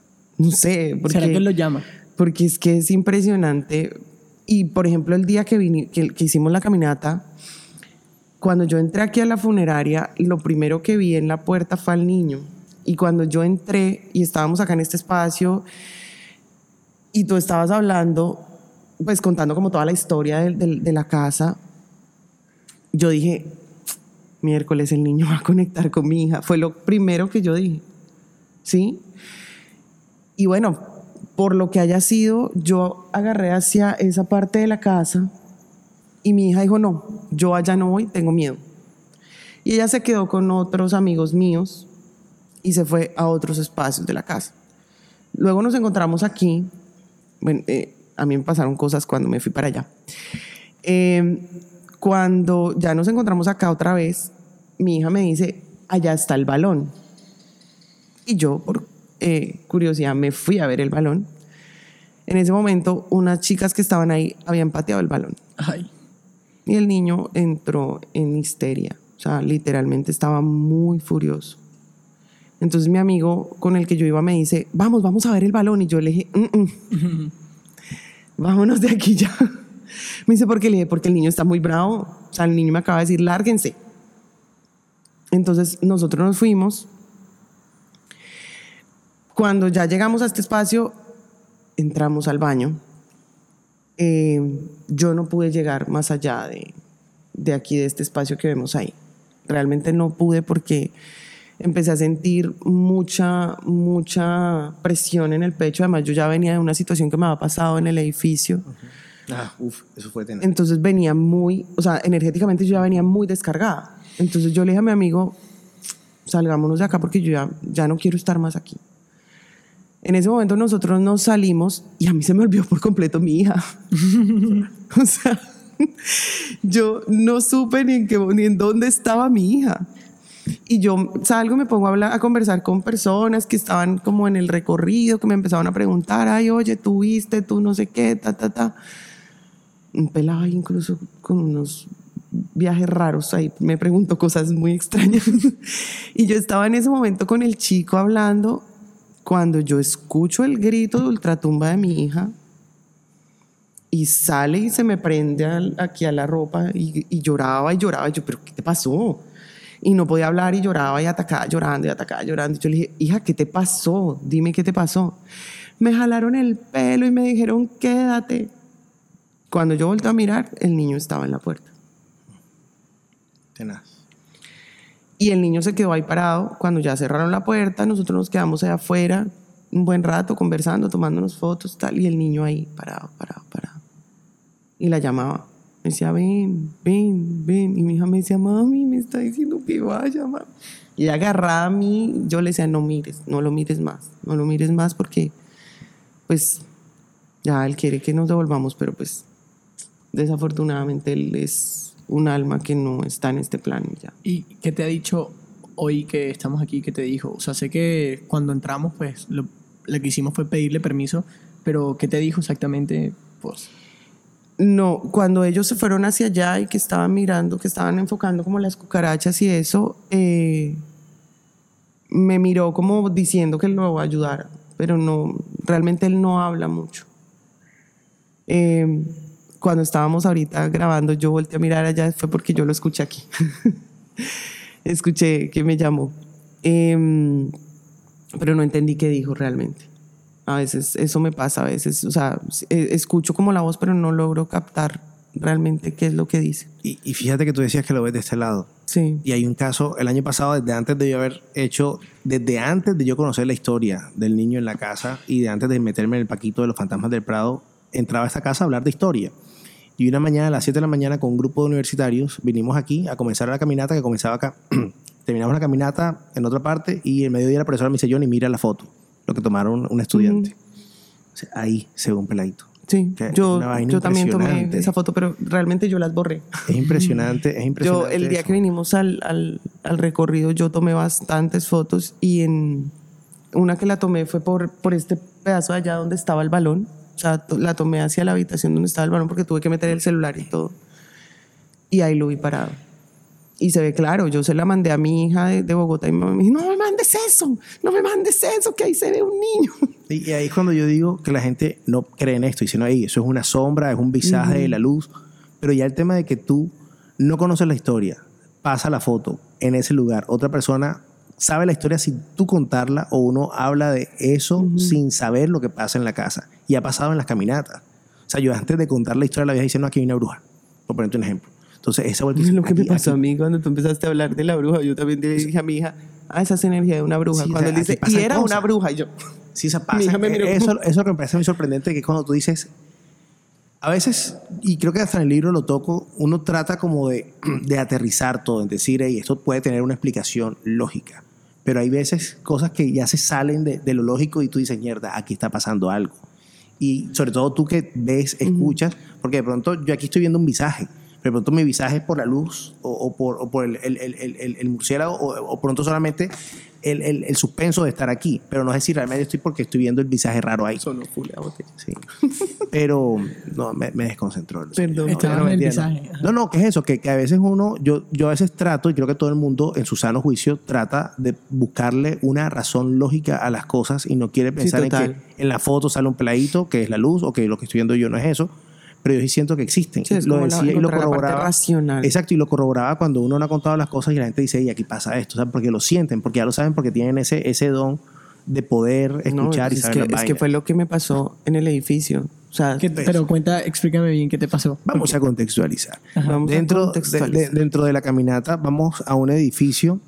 además un edificio que uno lo veía muy normal. Sí, exacto, no, tuve. No, pero fíjate que la vuelta fue esa. O sea, yo me entero de la historia del edificio. El día porque- antes. No, no, y sobre todo porque a mí me gusta la arquitectura. Entonces yo me encantó y le, le tomé la foto y lo monté como muchas cosas que monto. Y ahí fue cuando la gente empieza ahí. Ahí pasan cosas, ahí sale una chica, está embrujado, espanta, mata. Y ahí es cuando empieza uno a investigar la, la vuelta. Un edificio donde matan a una, a una mujer y esta mujer, pues, al parecer, pena en este lugar. Y el día que fuiste tú con nosotros, tú sentiste una de esas puñaladas que le dieron a ella. Una no, las sentí todas. Imagínate, pero una fue Fueron fuerte que fuera de 14. pulmón, exacto. Fueron 14 puñaladas. Eso sí es Y, bien y- y heavy. se- literalmente sentía físicamente. Sí, físicamente sentía. O sea, yo empiezo a sentir cuando, o sea, empezamos el recorrido, él nos dice, vamos a caminar pegados contra la pared. Y yo dije, ¿será que baja las escaleras? Fue lo primero que yo pensé. ¿Será que la, la energía que hay aquí baja las escaleras? Cuando él dice, es que una eh, vidente que estuvo anoche ya dijo que la energía baja y sube las escaleras. Constantemente la chica está subiendo y bajando. el Y es edificio. literal. Eso me parece. Ella no descansa, ella sube y baja Exacto. escaleras todo el día. Eso. Claro, está, está corriendo, está, está huyendo. Sí, está ahí. Todo el día, es impresionante. Cuando llegamos al tercer piso, es en el tercero, ¿verdad? Cuando llegamos al tercer Claro, ahí la piso, rescatan en el tercer piso. yo siento como si algo ¡pah! me pegara en el pecho. O sea, literalmente yo sentí como si algo me pegara en el pecho. Y yo, ¿esta vaina qué es? Seguimos subiendo escaleras. A medida que empezamos a subir, yo empecé a ahogarme. O sea, literalmente me faltaba el aire. Llegamos al último piso, que es Quinto. donde a ella la matan. Y empiezo yo a sentir literalmente candela en esta parte del cuerpo. O sea, yo sentía como punzadas de candela y yo sentía como si tuviera esto mojado. Yo me tocaba y yo decía, ¿será que estoy sudando? Y era las punzadas, las punzadas, las punzadas. Conté, conté 14 punzadas. No sé realmente si murió de 14 puñaladas. Sí, murió de 14 puñaladas. Ok. Entonces, aquí, o sea, yo, esa es la información que yo tengo, ¿sí me entiendes? Sentí Y ese es el 14 número. punzadas y me sentía literalmente todo esto empapado. Yo no podía respirar. Literalmente no podía respirar. Mi hija se angustió, mi amigo se angustió, como... Yo bajé y la vi tirada y yo, ¿qué está pasando aquí? Y tú dijiste, Sí. miércoles, ¿Qué se pasó me fue". Mira, cuando vamos bajando, cuando vamos bajando, porque yo le dije, a mis, le dije a mi hija y a mi amigo, nos vamos ya de acá, o sea, medio lo que yo podía hablar, porque literalmente no podía hablar. Cuando vamos bajando en el tercer piso, la chica viene así, apenas me vio, fue como si abriera los ojos, como te vi, y Claro. se me vino y le dije, baja ya. Le grité hacia mi amigo, baja ¿Y ¿Tú, ya. tú cómo la viste? ¿Cómo estaba ella? ¿Estaba ensangrentada o no? No, no, no estaba Eso es lo que preguntábamos ahorita, porque bueno, mírate, una persona que muere de 14 puñaladas y de un quinto piso sola, medio moribunda, baja al Baja hasta el tercero. O sea, eh, obviamente muere desangrada. Entonces, ese, ese panorama No. debe ser bastante, es un shock tu ver una persona así, que uno pensaría que si ese espíritu, esa alma está todavía ahí, pues te debería aparecer en esas condiciones, en sus últimas condiciones. No, Que- no aparece así. O sea, imaginen ser la persona que se encuentre ese escenario. O sea, ustedes sean la persona que están subiendo las escaleras y ven una chica 14 apuñaladas, así, asfixiándose. Y que realmente pasa porque hay una persona que se encuentra con ella, la auxilia y se la lleva a la clínica O sea, del sí. Prado, que es donde muere. Tiene exacto. que a- alguien. Siento que es una de las cosas más fuertes. Y también eso, pensar en literalmente morir así, o sea, la sensación física y la angustia emocional. Exacto, la, la agonía Sí, de fue, saber fue- por qué fue lo hacen. agónico el momento. Realmente O fue sea, ¿por qué agónico para mí el hacen eso? momento. o sea. ¿Por qué la persona que me ama me hace eso? exacto, exacto. Eso estaba pensando en este preciso instante. El caso de, de la chica que está en el baño, de la energía que está en el baño, que ella da su vida por, por su pareja, o sea, para irse con su pareja. Y aquí es al revés. O sea, es la pareja la que le quita, quita la, la vida. vida, claro. ¿Sí? Entonces es, es bastante impresionante. Entonces, claro, yo salí vuelta a nada de ese edificio. De hecho, él me dice, vamos a grabar una parte en la funeraria y otra parte en el edificio. Y yo, no, el edificio no, por favor. El edificio es heavy, el edificio es... Fuerte. Sí, fuerte. ahora voy a retomar atrás eh, con lo que estabas sintiendo, si todavía te sientes cómoda.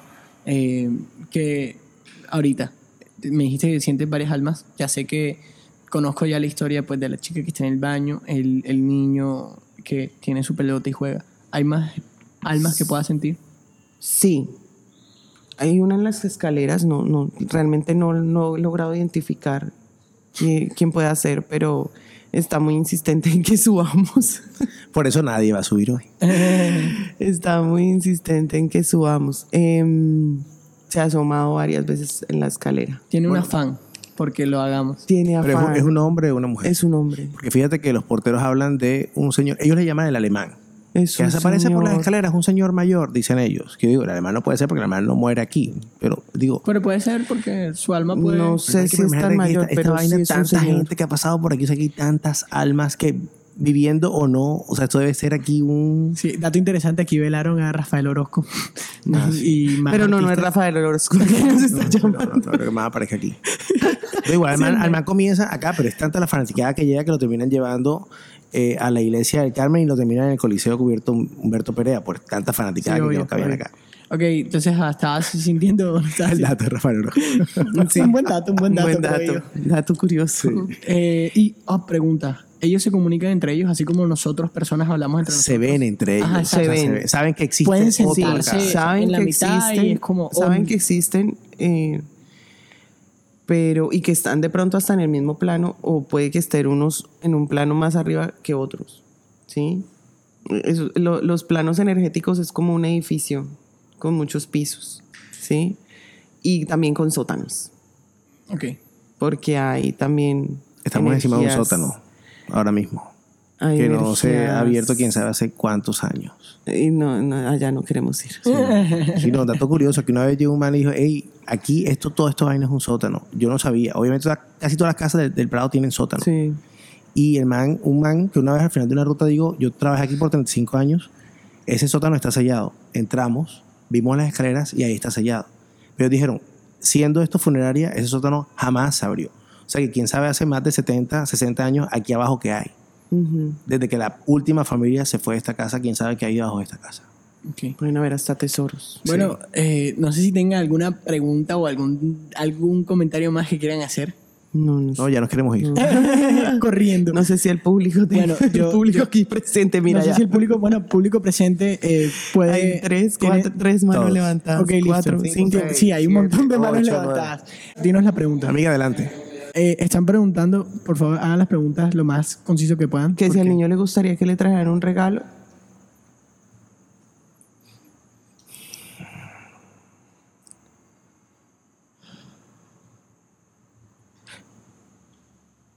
Sí.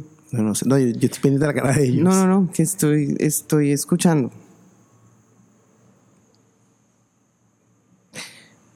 Pidió una pelota roja.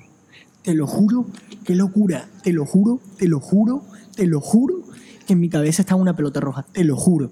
Te lo juro, pero te lo juro. Te lo juro. Tú no pelota estabas diciendo y, y pensé en una pelota roja. Para que le hiciera compañía a la pelota verde. Te lo juro. Pero te lo juro, fue como que una pelota roja para que le haga compañía a la pelota verde. Yo soy daltónico. en verdad. Sí. Y es diseñador. Sí, pidió una pelota roja. Ok, ya saben. Y no, no tendría ninguna consecuencia como traerle y que sea como wow y se vaya contigo. Es que, es No. que, eh, yo pienso en eso, en, que, en, Sí. que- en uno aceptar Sí, esa información ya empiezas a- o esa conversación. Pues sí, pues tú empiezas a tener una cercanía con la entidad. No, yo igual, puedes- ya le, igual ya le dije que, que él de aquí, pues que él es de aquí. Que, y de hecho yo lo hago cuando salgo de mi casa a Todos este, son de tipo de, esco- a, este tipo, a este tipo de espacios. O sea, Ah, no, incluso cuando me voy Cuando a ir de vamos, aquí, exacto, como que- obviamente voy a hacer cierre y Sí, lo que es de acá se claro. queda acá. Sí, exacto. Porque Perfecto. de hecho hasta mi carro está protegido. Apoyo la emoción y eh, protégenos a todos, gracias. Eh, otra pregunta, rápida y fuerte. ¿Las almas o las energías que están aquí se Las- mueven por todo el área o se quedan en el lugar fijo? se mueven y se quedan en lugar fijo. Eh, por ejemplo, eso, eso es lo que me genera curiosidad del- de la energía que está en las escaleras porque no baja. Solo llega hasta la mitad de las escaleras y, mani- y- y- y- y llama de que subamos, pero no baja. Eh, hay una energía en ese cuarto que no ha salido. No ha salido y se mueve, es en ese espacio y no ha querido salir. El niño, mi- mira que el niño se mueve por toda la casa. Eh, eso te iba a decir, exacto. El niño se mueve por toda la casa. Sea, el niño es el rey de la casa. Algo así es como el consentido. Si la invitación a que subamos es con buena intención o no.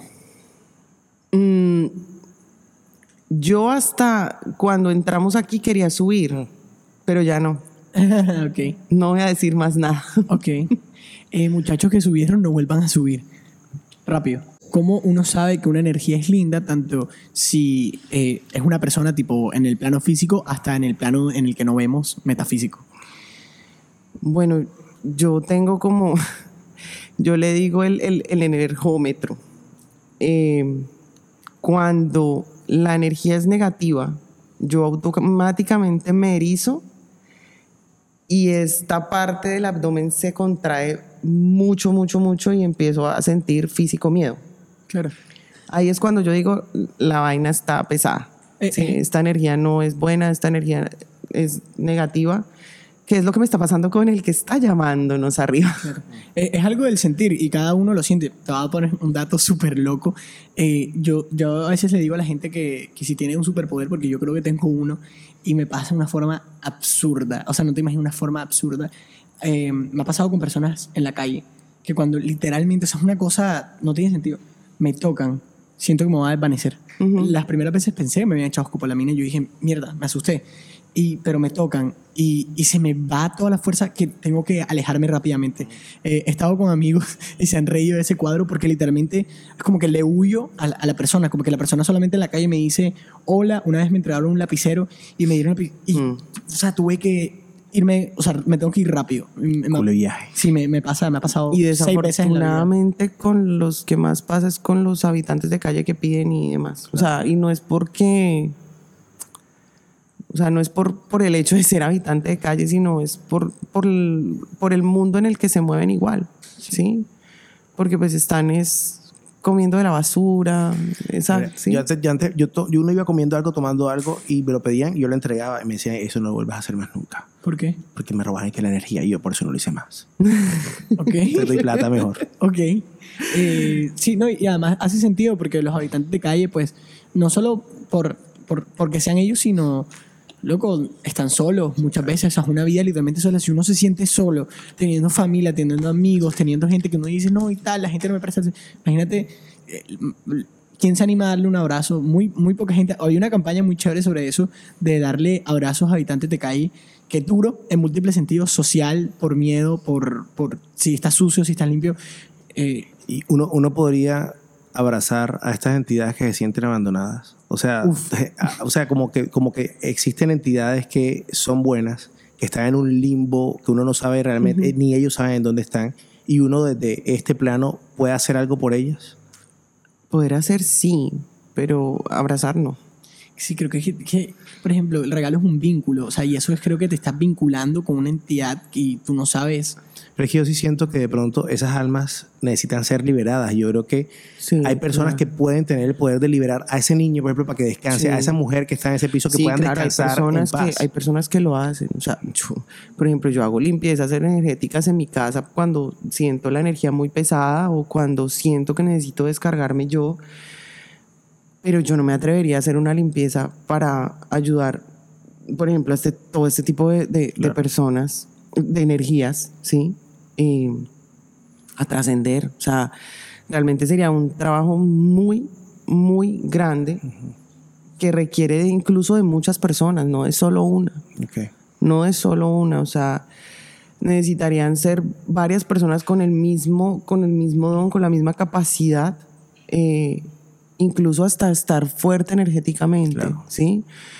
Yo les decía a ellos, este Mercurio retrógrado fue una vaina heavy y yo me sentía súper descompensada energéticamente y lo pensé venir hoy, ¿sí? Lo pensé venir hoy porque yo decía, pucha, no, no me siento como al 100 para, para ir a meterme en ese espacio.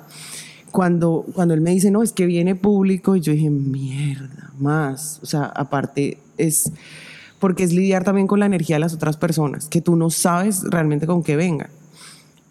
Y lo que él decía, o sea, el grupo súper tranquilo, súper tranquilo. Mira, yo el día de la caminata yo salí tan agotada, era porque había gente tan irrespetuosa, porque están con el morbo Sí. de vamos a ver fantasmas, ¿sí? Tanto así que fueron y le patearon el balón al niño cuando fue lo primero que se les dijo, no toquen el balón, ¿sí? Entonces, como, miremos a ver qué pasa, ¿sí? Pero entonces, pues, ese día yo, ese día yo sí salí muy descargada porque yo decía, no, o sea, a este tipo de cosas viene gente, pues, con O sea, que viene otra vuelta, en otro viaje. exacto, que Exacto, están en otra, otra- en, otra en cosa. otra onda. Yo venía con otra intención, ¿sí? Eh, y, y, pues hoy me siento tranquila, o sea, a pesar de que igual sí, obviamente como canalicé cosas, me siento en este momento descargada. De hecho, la energía que está en la escalera está muy pesada.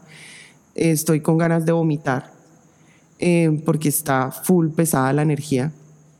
Em, además está insistente. Y yo estoy aquí, así. Estoy harto de estar aquí. No me quiero parar de aquí. O sea, estoy para allá y para acá, viendo escalera y viendo baño. Está súper insistente. Yo, mira, yo creo que hasta la acomodación fue perfecta. Donde yo hubiera quedado donde tú estás, marica, o sea, hubiera sido, perdón la grosería, hubiera sido, Puedes decir lo que quieras aquí. hubiera sido ter- terrible para mí porque lo estaría viendo. O sea, aquí solo lo estoy escuchando porque me, me, me llama todo el tiempo, pero ahí lo estaría viendo y sería peor. Claro. Pregunta para el contexto. eh, unos amigos que están fueron a hacer un recorrido los dos solos y se fueron arriba. Están preguntando que si ellos se, las almas se molestaron cuando ellos empezaron a hacer el recorrido. Sí y no. Sí hubo energías que, que se molestaron. Em, sobre todo hacia allá. Entraron allá, ¿verdad? Hacia allá. Em, el niño estaba, era como, como ansioso, como angustiado. Incluso yo le dije que no se afanara, que acá nadie, ninguno de los que estábamos aquí presentes le iba a hacer daño. Sí, eso fue como lo que yo le comuniqué a él cuando ustedes estaban en esta zona mirando las cucarachas y demás. El niño estaba ahí porque el niño salió corriendo a esconderse. Y yo le dije que podía estar tranquilo y podía estar en este espacio tranquilo, que ninguno de los que estamos aquí presentes íbamos a hacerle daño, ni íbamos a tocar su balón. Fue lo primero que le aclaré, que nadie le iba a tocar su balón. Entonces, por favor, nadie se lo va a tocar porque es una promesa que yo cumplí. No, no, prometidísimo. Todo bien. ¿A ¿Otra pregunta? Alguien preguntó, ¿por qué el niño no trasciende si no fue algo intencionado su muerte? ¿Sí? Es que no sabemos No cómo sabemos murió. cómo muere, exacto. Ah, ¿Sabes? ok. O sea, No se hay, como, sabe. hay como historia. De hecho, antes de entrar hoy aquí a, a esta grabación, un nuevo señor que apareció, siempre aparecen nuevos señores en esta casa, dice que, que el niño muere y que en un ojo de agua que había aquí. Eso es una versión nueva. Ah, También me había escuchado que era un niño que vivía aquí y que lo habían dejado caer del segundo piso que estaba muy pequeño. Entonces, hay como muchas historias alrededor que no se sabe realmente ese niño quién es, ni cómo muere, ni cómo llega Y aquí. realmente no ha sido fácil para mí identificar cómo murió él. ¿Y le podrías preguntar eso? ¿O no le gusta hablar de eso?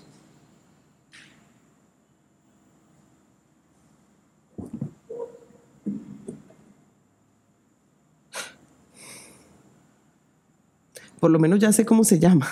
Ok, ¿cómo se llama?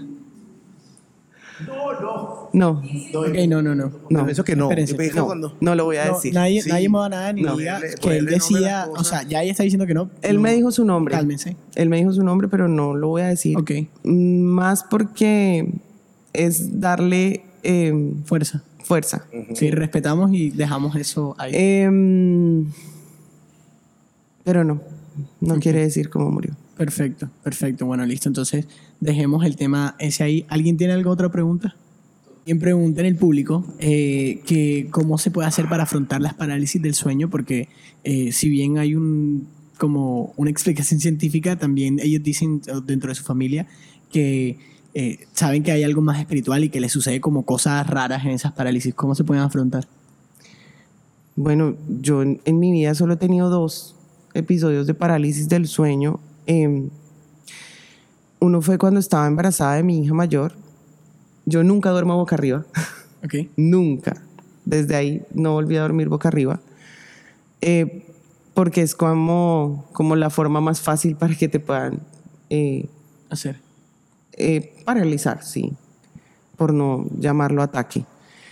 Eh, pero sí es una especie de ataque, ¿sí? Entonces habría que mirar qué tipo de entidad es la que hay en el espacio, ¿sí? O sea, eh, las dos veces que, la primera vez que me pues que tuve la parálisis del sueño fue con, en el embarazo de mi hija mayor y yo sentí como me presionaron la cobija así hacia, la, hacia el estómago y, y la presionaban y la presionaban. Cuando yo abrí los ojos, vi una figura negra muy grande y yo ni siquiera podía hablar. Ni siquiera podía hablar. Yo intentaba gritar, intentaba gritar, intentaba gritar. Cuando ya logro gritar, mi papá llega corriendo y me dice qué pasó. Y entonces yo le empiezo a hablar, le empiezo a describir lo que me estaba pasando.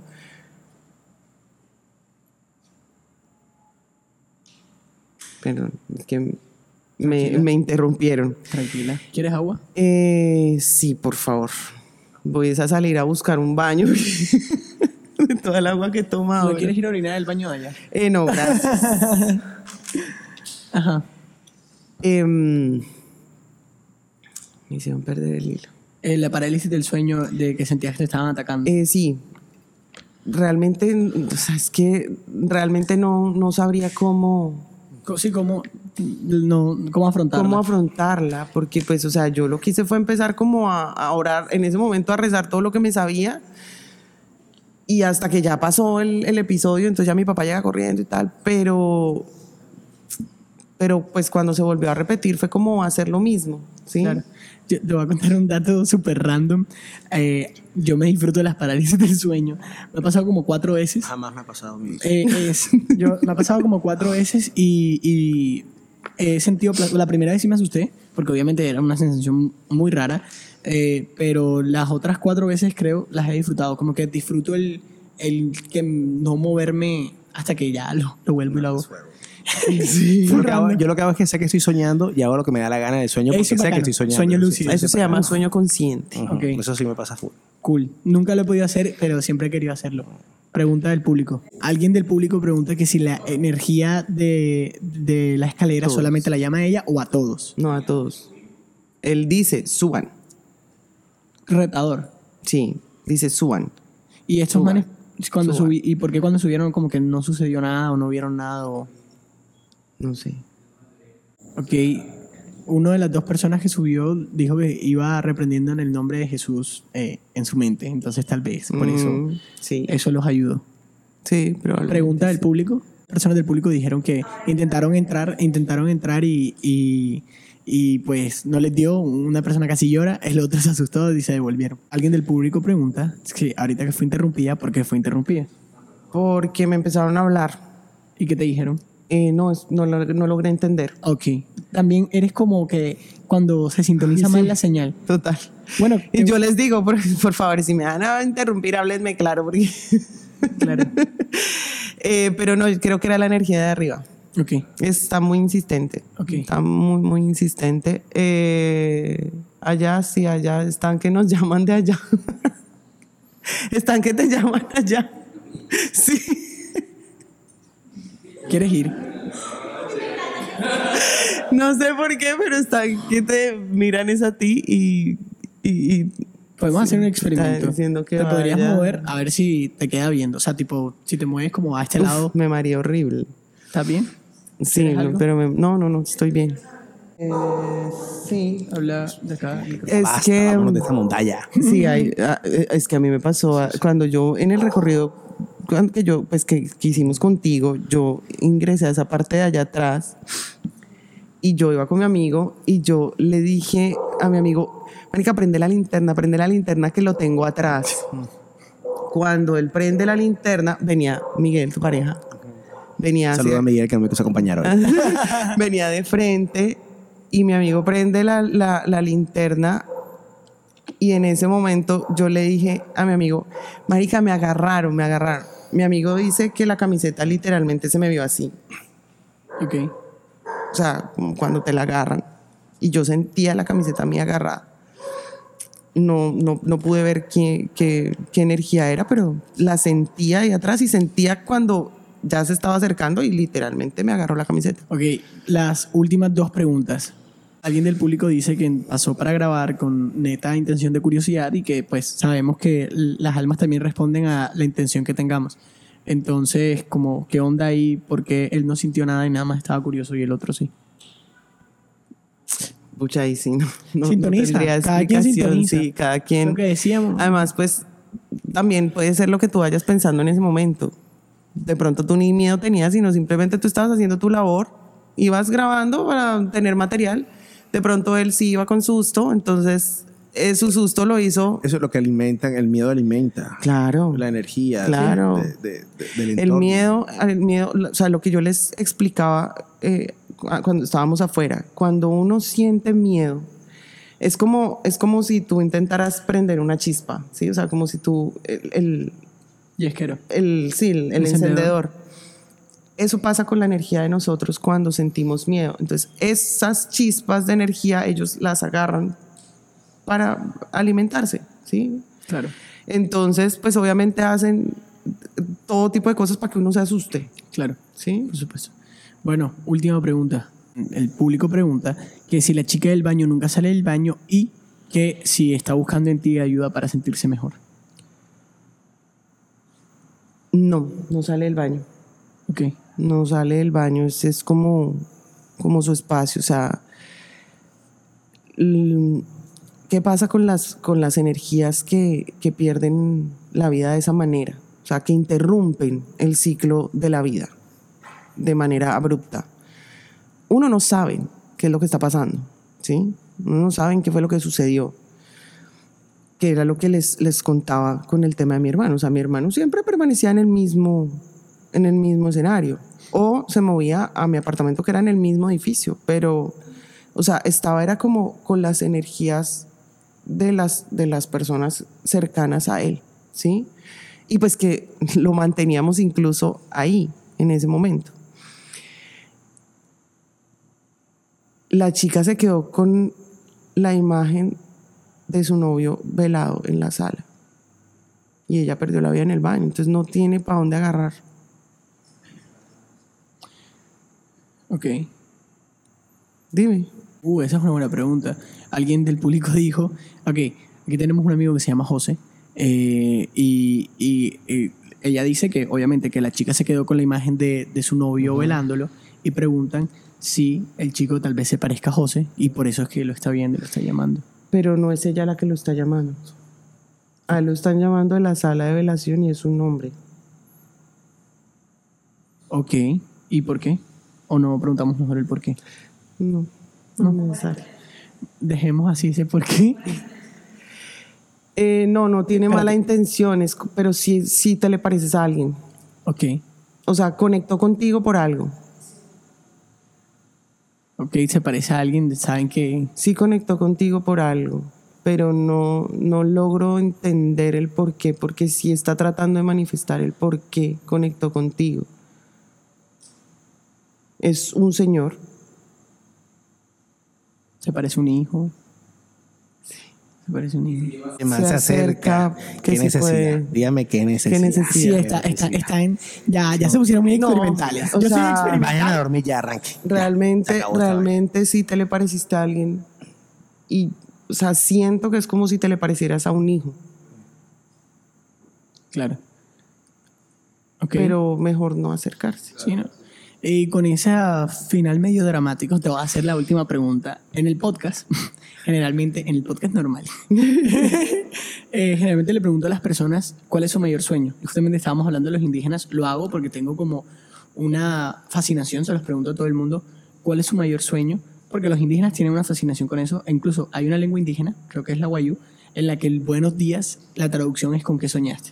Entonces, porque quiero saber sobre los, sobre los sueños, porque en este plano terrenal, ¿no? Yo sé que eres una persona muy conectada, pero en este plano terrenal quiero saber cuál es tu mayor sueño, por- eh, porque tal vez yo te pueda a- acercar a, a ese sueño, o tal vez ayudar a cumplirlo, tal vez una persona que lo vea sea como él, yo también quiero colaborar y quiero ayudar.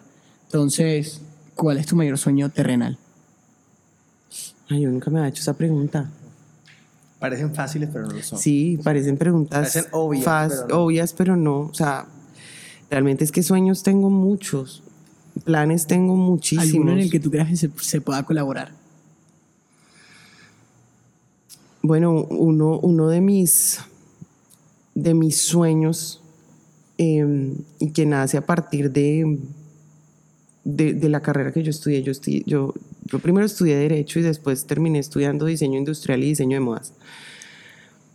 Mm, con el diseño de modas em- me fui por la parte de asesoría de imagen, pero nunca he querido como, como manejar el tema de asesoría de imagen desde la ropa y desde cambiar la forma de vestir de una persona, sino que ese sea como, como, el, como el final, como la parte final de todo un proceso desde la parte de autoestima, amor propio eh, y, y, y poder personal. Ok, o sea, te Eh, gustaría... Sí, pero. Y, y- y lo voy a tirar así pleno, porque la vida me ha puesto muchas personas eh, homosexuales, lesbianas, últimamente en mi vida. Diversas. Sí, diversas.